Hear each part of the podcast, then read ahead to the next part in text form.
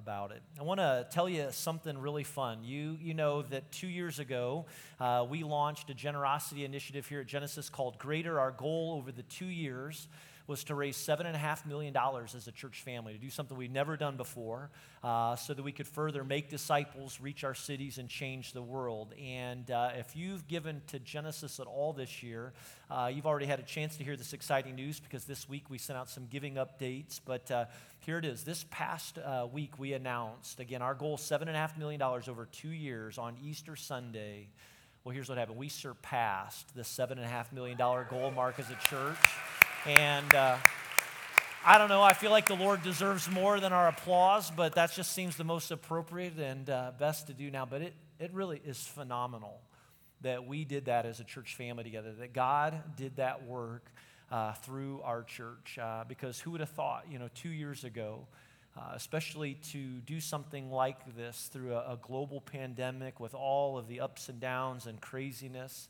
Uh, this is more than we've ever uh, given together as a church before. We've, because of it, we've given more away uh, in the last two years than we have ever given away before to other ministries locally and around the world. We have been able to fund and grow ministries here through our own church. Again, that was a big part of the goal. We have been able to start making some physical improvements at our Carmel campus because we've got a second location. There's some things we need to do there to kind of get that facility uh, to where it needs to be.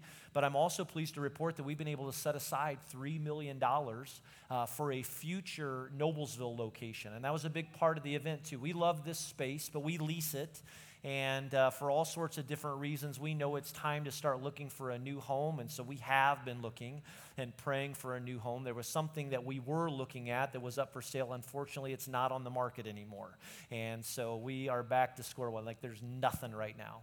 But the Lord knows. And I, I got to thinking about this the other day. Like, sometimes the Lord doesn't give, well, we know this, right? We all know. He, he doesn't give us the full picture. And, and, like sometimes I wish he did, but then I got to thinking about it. You know, if two and a half years ago when we started talking about greater, if the Lord said, "Okay, I want you to lead through this financial event," oh, but by the way, you're going to do a you're going to go through a global pandemic at the very same time, we all would have taken a big step back and said, "No way, absolutely not. We're not doing anything like that." But the Lord knew. And he said, No, I, I want you to follow me faithfully, and I want you to trust me. And so you uh, have joined us and just say, hey, we're going to trust the Lord together. We're going to follow him through this and see what he wants to accomplish. And so I just want to say thank you for your trust. Uh, thanks for your support uh, through all of this. Thanks for your sacrificial giving. Uh, we believe that God still has a, a, new campus, a new location in mind uh, for our Noblesville campus we're just, we're just trusting him. You know, the Lord knows. And so we're praying, we're believing, we believe he's positioned us to be able to respond when something does become available. And I just want to say this as you think about your giving and your participation here at Genesis, and now even with Greater coming to an end, I know some of you are asking, okay, what do I do now? Especially if you had been giving over and above. We just want to remind you that's on you. Uh, that's between you and the Lord. And so we just would invite you to pray about that and respond as He would lead you. But consider this is I just encourage you to look back and to just see His faithfulness and how He's provided for you the last couple of years. Think about the stories of the money we've been able to give away and invest in other ministries locally and around the world. But let's just keep trusting the Lord, praying and asking Him what He wants to do through each of us so that He can do more for, through our church together. And if you want to know what generosity and giving looks like, like here at Genesis? Well, it is a big part of our church. You can read more about it on our website.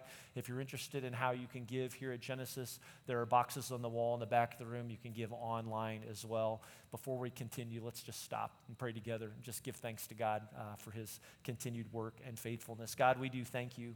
Uh, thank you for how, over these last two years, uh, you've led us. You are our good and you're our great shepherd. Thank you for providing for our church. Uh, thank you for providing through individuals and families, students, Lord, that have given faithfully and sacrificially uh, these last two years. Thank you for how you have taken these gifts and multiplied them and used them for even greater things, uh, not just here locally, but around the world as well, Lord. We want to help people find their way back to God, and uh, we want others to know the name of Jesus. Uh, thank you. We, we praise you. We give you thanks for all that you do. And uh, we just ask that you'd lead us from here. Uh, we're trusting you for things like future facilities and uh, believing that you've got a new home in mind, even for our Noblesville campus, Lord. We trust you. and uh, we will follow your lead. And uh, Father, we invite you uh, to just continue your work in each of us here today. Even as I share, Lord, I pray that you would give me words today. I pray uh, that you would give us minds to listen and process, ears to hear, uh, a heart to respond to what you may have to us today. We offer this time, all of this time to you, and it's in Jesus' name we pray. Amen. I was uh, going through some files the other day. I don't have many files because nobody really has many files anymore unless you you know do something that requires files. And I don't have many of them, but I have a few. I came across one of them actually that uh, contained in it the results from a number of different personality tests that I've taken over the years. You've probably done some of these things before, things like the Myers Briggs test, the uh, uh, DISC profile, that was in there. There uh, were the results from a Strengths Finder test that I had taken in the past, and then, of course, the Enneagram. And I know some of you are cuckoo for Cocoa Puffs about the Enneagram and all of that. I don't know a lot about it except that I'm a two, to which those of you that know a lot about it say, oh, yeah, that makes a lot of sense. Of, of course, you're a two. But uh, uh, if you, it, it, all jokes aside, like tests like these can be be really helpful. Uh, you learn a lot about yourself. You learn a lot about other people, the teams that you're a part of, and how you function together. Well, there's another test that I remember taking when I interviewed for a job something like 20 years ago, and it's one that shows you the kind of animal personality that you have. Anybody, I don't know if you've ever taken one like this before. It'll reveal to you whether you're a lion, uh, you're the otter, uh, you're the golden retriever, uh, or the beaver. I, I, think my results came back the golden retriever. But maybe you've taken something like this before and you automatically uh, know what you are. Maybe you kind of got a hunch what you are. Maybe you have no idea at all. Well, lions are decisive leaders, uh, naturally competitive and self starters. Otters are fun, enthusiastic, lovers of people. Uh, golden retrievers are loyal, uh, good natured, strong team players. Beavers are organized, hard workers, uh, people that keep their head down and go. And so maybe you kind of got to guess of who you are, or if you just think about the people that you live with, maybe you can make some assumptions about where they would land in this personality test. How about being compared to a sheep? Right? Well, sheep doesn't show up on the screen. Sure, most of us, when we think of sheep, we think of cute and cuddly and fluffy, kind of like our group's pastor, Ben Krause. He's a lot like that, right?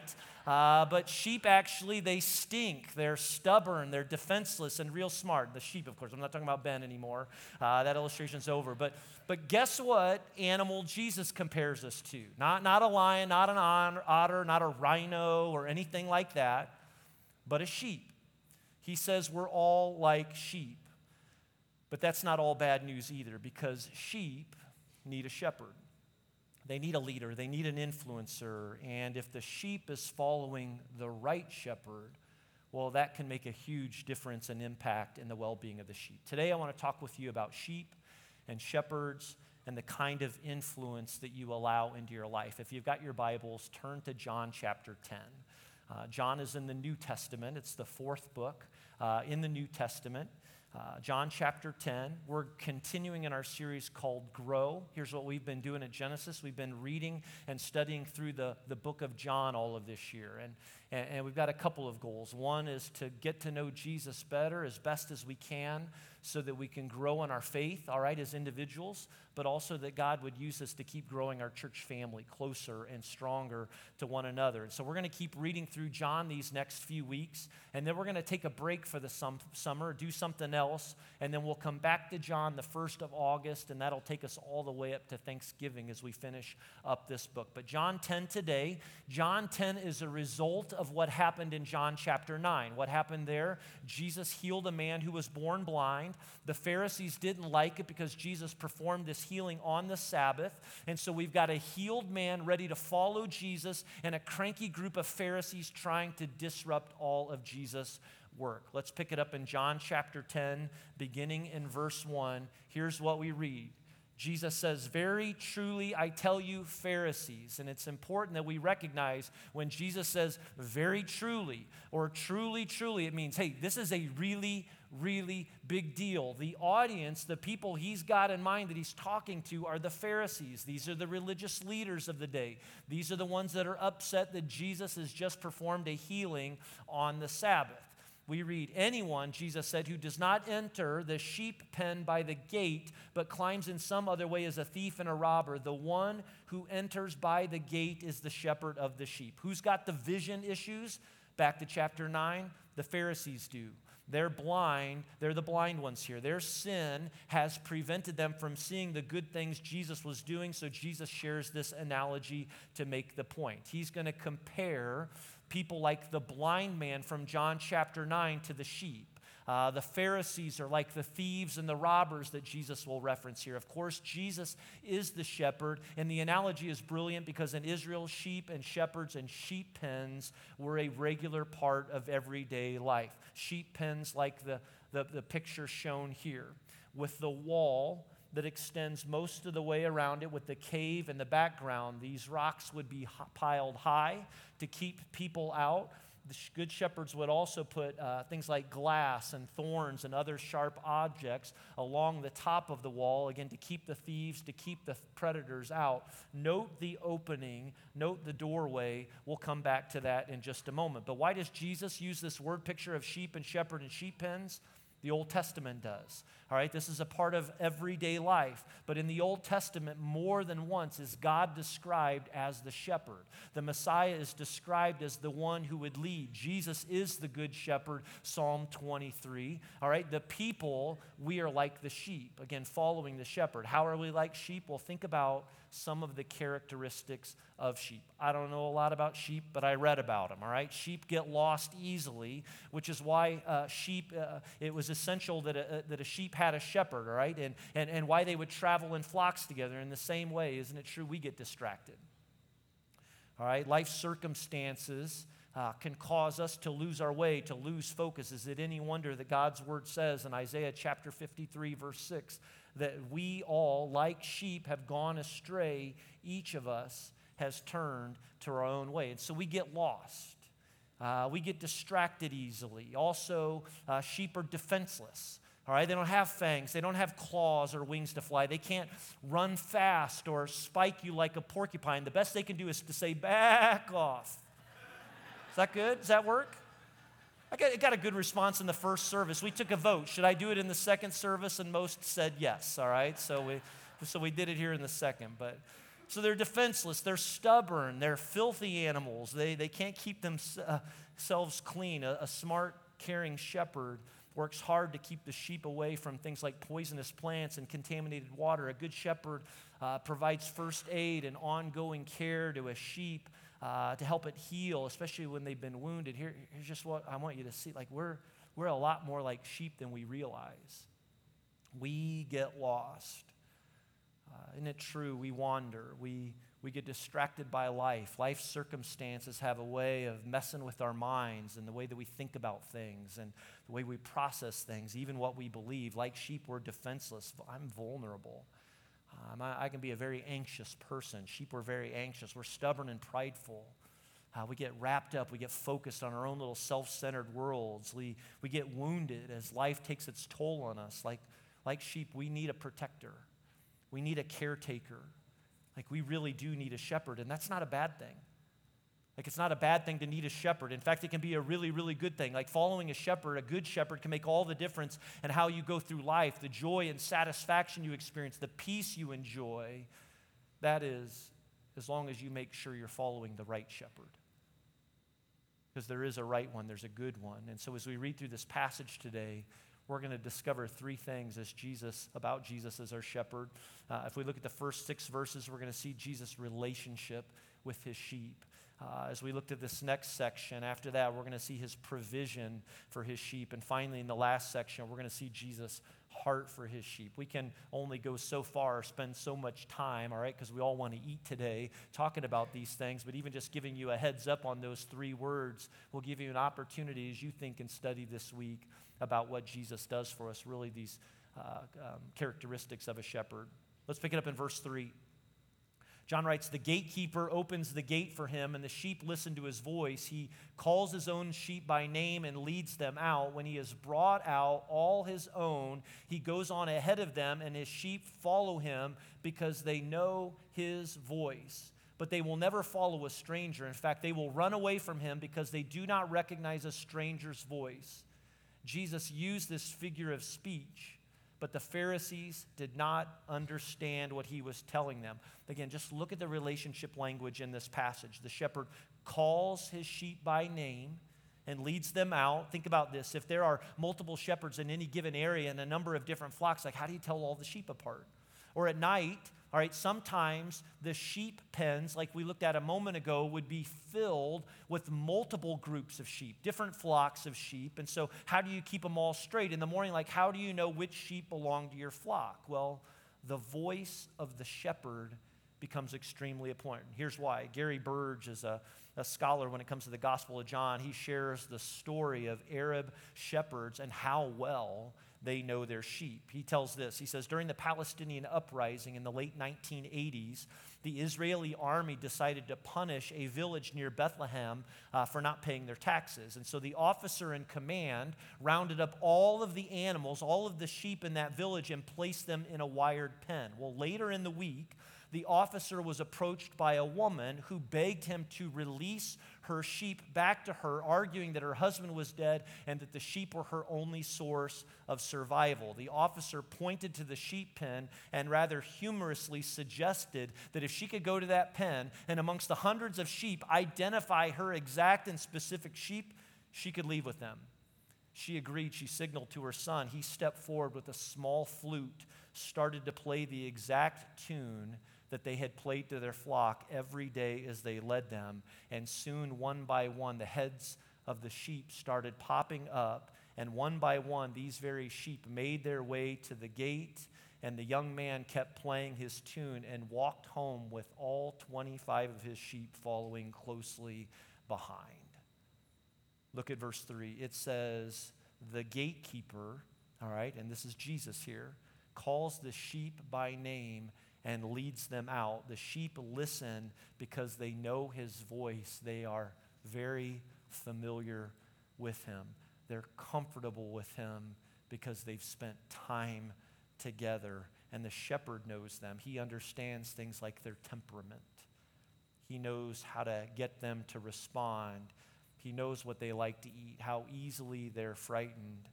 And as a good shepherd knows his sheep this way, well, Jesus is using this analogy so that we might understand the kind of relationship that he desires to have with you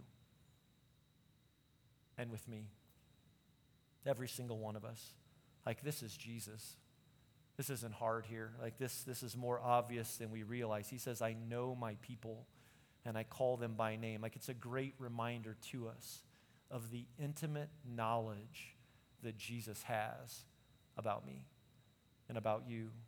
And as we see in places like Psalm 139, verse 15, when we read that my frame, David said, was not hidden from you when I was made in the secret place, when I was woven together in the depths of the earth, your eyes saw my unformed body. All the days ordained for me were written in your book before one of them came to be. How well does he know you? Does he know me? He knew you before your parents knew you uh, before your, your parents knew each other. Like you, you were his idea. He created you, God did. He formed you together in your mother's womb, and he, he is the one who brought you into this world. You belong to him.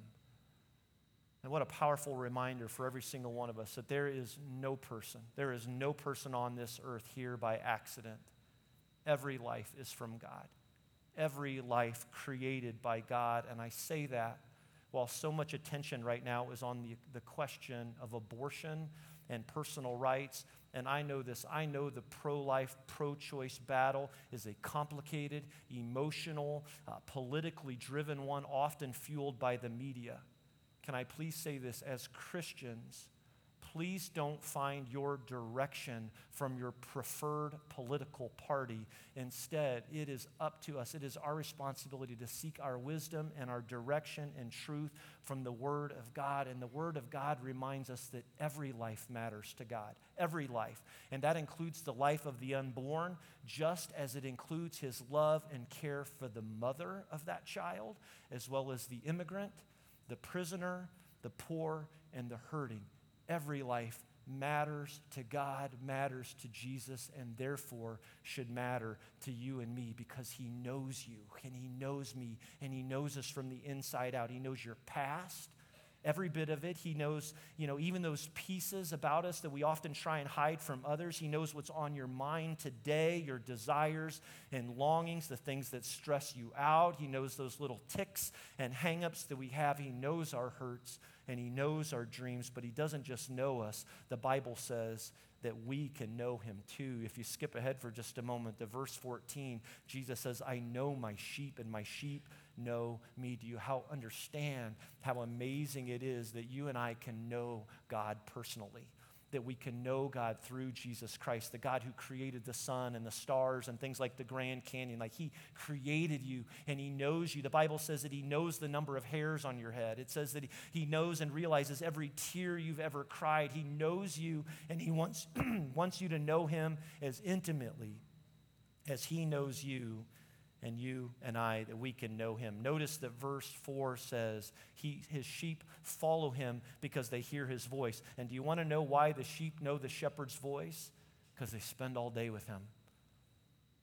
They get used to, they spend time around his voice, they listen and obey his voice. And last week we talked about how, how uh, talked about how obedience can open our eyes to help us see. It's fair to say that regular obedience will teach you and I to be better listeners, to be able to discern his voice. And, and so often, and, and I felt this too before, I, I will hear people who will say, I just want God to tell me what to do. Like, I just want to hear his audible voice. Have you ever thought that before? I've thought that before. I think that all the time all right? And, and, and, this usually, it seems to come in the form of a big decision we have to make, like choosing a job or choosing a house or a spouse or a, or a college. We just say, you know, we want God to speak audibly into our lives so that we know. But the truth is that, that God desires, He is ready. He is speaking to us all the time. He speaks to us all the time through His Word. He speaks to us through prayer. He speaks to us through the wise counsel of other sheep who are following the same shepherd that we do, but it's worth asking how well do I listen? Like, if he is speaking, am I really listening? Or maybe better yet, if I'm listening, well, am I obeying?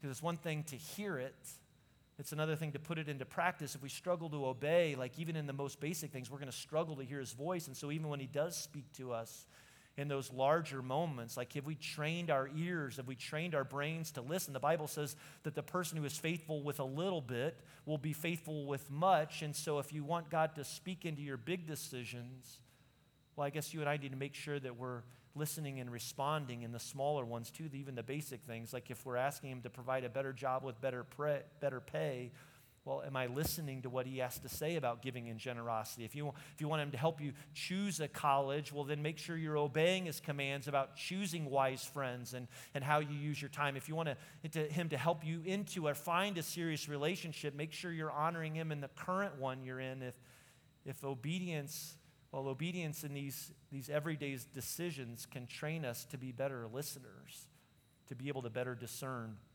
his voice. Now, the Pharisees, again, they're the kind of primary audience here. They hear all of this about a relationship with the shepherd, but they're not understanding. So Jesus goes on to talk about how he also provides for his sheep. Pick it up in verse 7. It says, Therefore, Jesus said again, Very truly I tell you, I am the gate for the sheep. All who have come before me are thieves and robbers, but the sheep have not listened to them.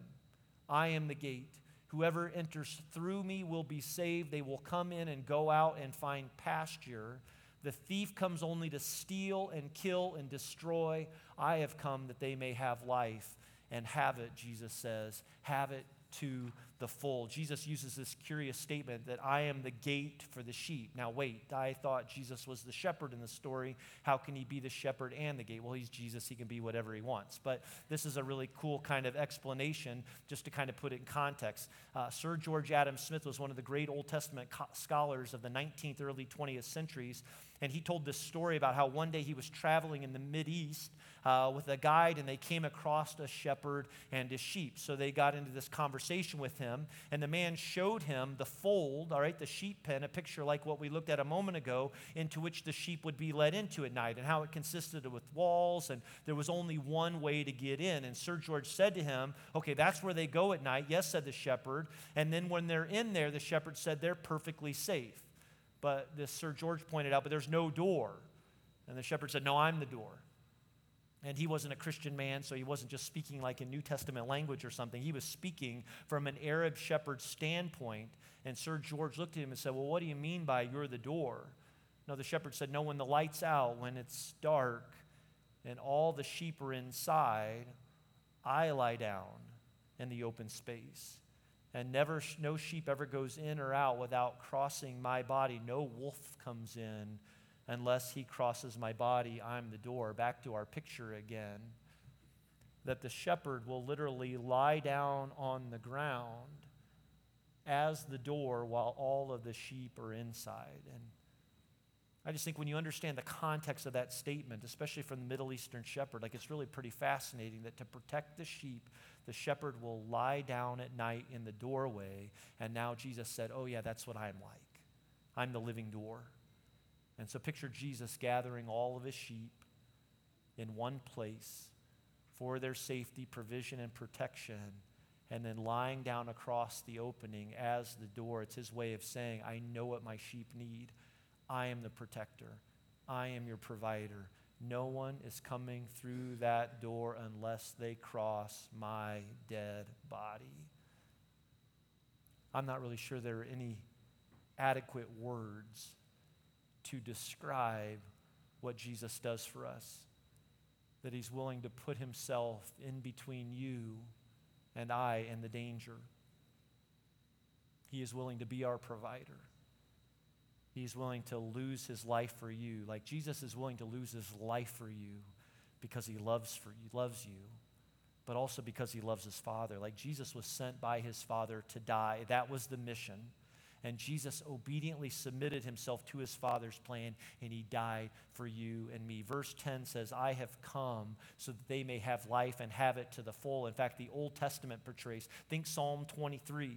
All right, I am the good shepherd. You know, he is the good shepherd. I have in that shepherd everything that I need. The Old Testament portrays this picture of the shepherd who can lead the sheep, the flock, into the greenest pastures. Now, this doesn't mean that you and I won't ever face problems all right, then we're not going to go through difficult times because in another parable, the gospel writer Matthew captures a story of Jesus and this builder who builds two houses, all right? He builds one on a sandy foundation, he builds another one on a rock solid foundation. The storm comes, all right? And notice the storm comes to both of them. Which house collapses? It's the one built on the sand. Again, part of the point is that both face the same storm, but the question we're forced to wrestle with is that when the storms come into your life, would you rather have your house, your life built on the firm foundation of our good shepherd Jesus, or built on the sand of the things of this world? And I know that most of us would say we want the firm foundation.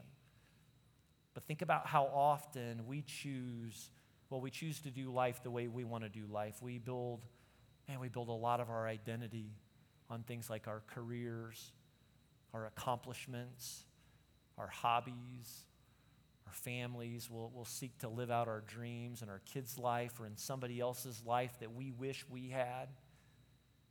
Jesus said we're all like sheep, which means we have this tendency to wander, and if we're not careful, and if we're not careful, we can also get caught following the wrong kind of shepherd. When Jesus was talking about thieves and robbers here, he was talking even about those false teachers and false influences, that poor, those poor influences that, well, would come into people's lives, people like the Pharisees back then, but certainly are present in our lives today. Like, think about how easily we're led away by somebody else's opinion, someone else's worldview this important matter. And it's important to remember, again, to remember that there are thieves out there, but at the very same time to remember that just as we have a Savior, we also have a very real enemy in Satan. And his objective is to steal, kill, and destroy. And if he can't destroy you right away, he's fine with that because he's fine to keep us distracted. Knowing that if you and I will take our eyes off of what is better, that he can more easily lure us away. And that's why we need a shepherd. And not just any shepherd, but the good shepherd capital G, the one who fights for us, the one who protects us, the one who lays his life down. So then finally, Jesus goes on in this third section where he really shows us his heart for his sheep. And this is the last part we'll look at today, beginning in verse 11. Jesus says, I am the good shepherd. The good shepherd lays down his life for the sheep. The hired hand is not the shepherd and does not own the sheep. So when he sees the wolf coming, he abandons the sheep and runs away. Then the wolf attacks the flock and scatters it. The man runs away because he is a hired hand and cares nothing for the sheep. Just so there's no doubt, Jesus says, I am the good shepherd. I know my sheep, and my sheep know me just as the Father knows me, and I know the Father, and I lay down my life for the sheep. The word translated here for good is the Greek word kalos. It can be translated as noble, as uh, pure of heart, or beautiful. This passage could also be translated then as I am the beautiful shepherd. And why is that what makes Jesus so beautiful? Is it the way he relates to us? He knows our pain. He knows our grief. He knows our anxiety. Is it the way he calls us by name? Because he created you and me, every single one of us. Is it his promise to protect us from the phonies and counterfeits, those who pretend to have everything we ever need and more, but vanish when the danger approaches? Or perhaps is it his desire to offer every single one of us a satisfying, joy filled kind of life. That's what Jesus, the Good Shepherd, wants for you and me. He wants a deep, and meaningful relationship with you. He wants to be your provider and your protector. He wants to heal your wounds and to lead you through this life. And for some of you today, He wants you to know very specifically that He is the one, that Jesus Christ is the one who laid down His life for you. And He did it willingly.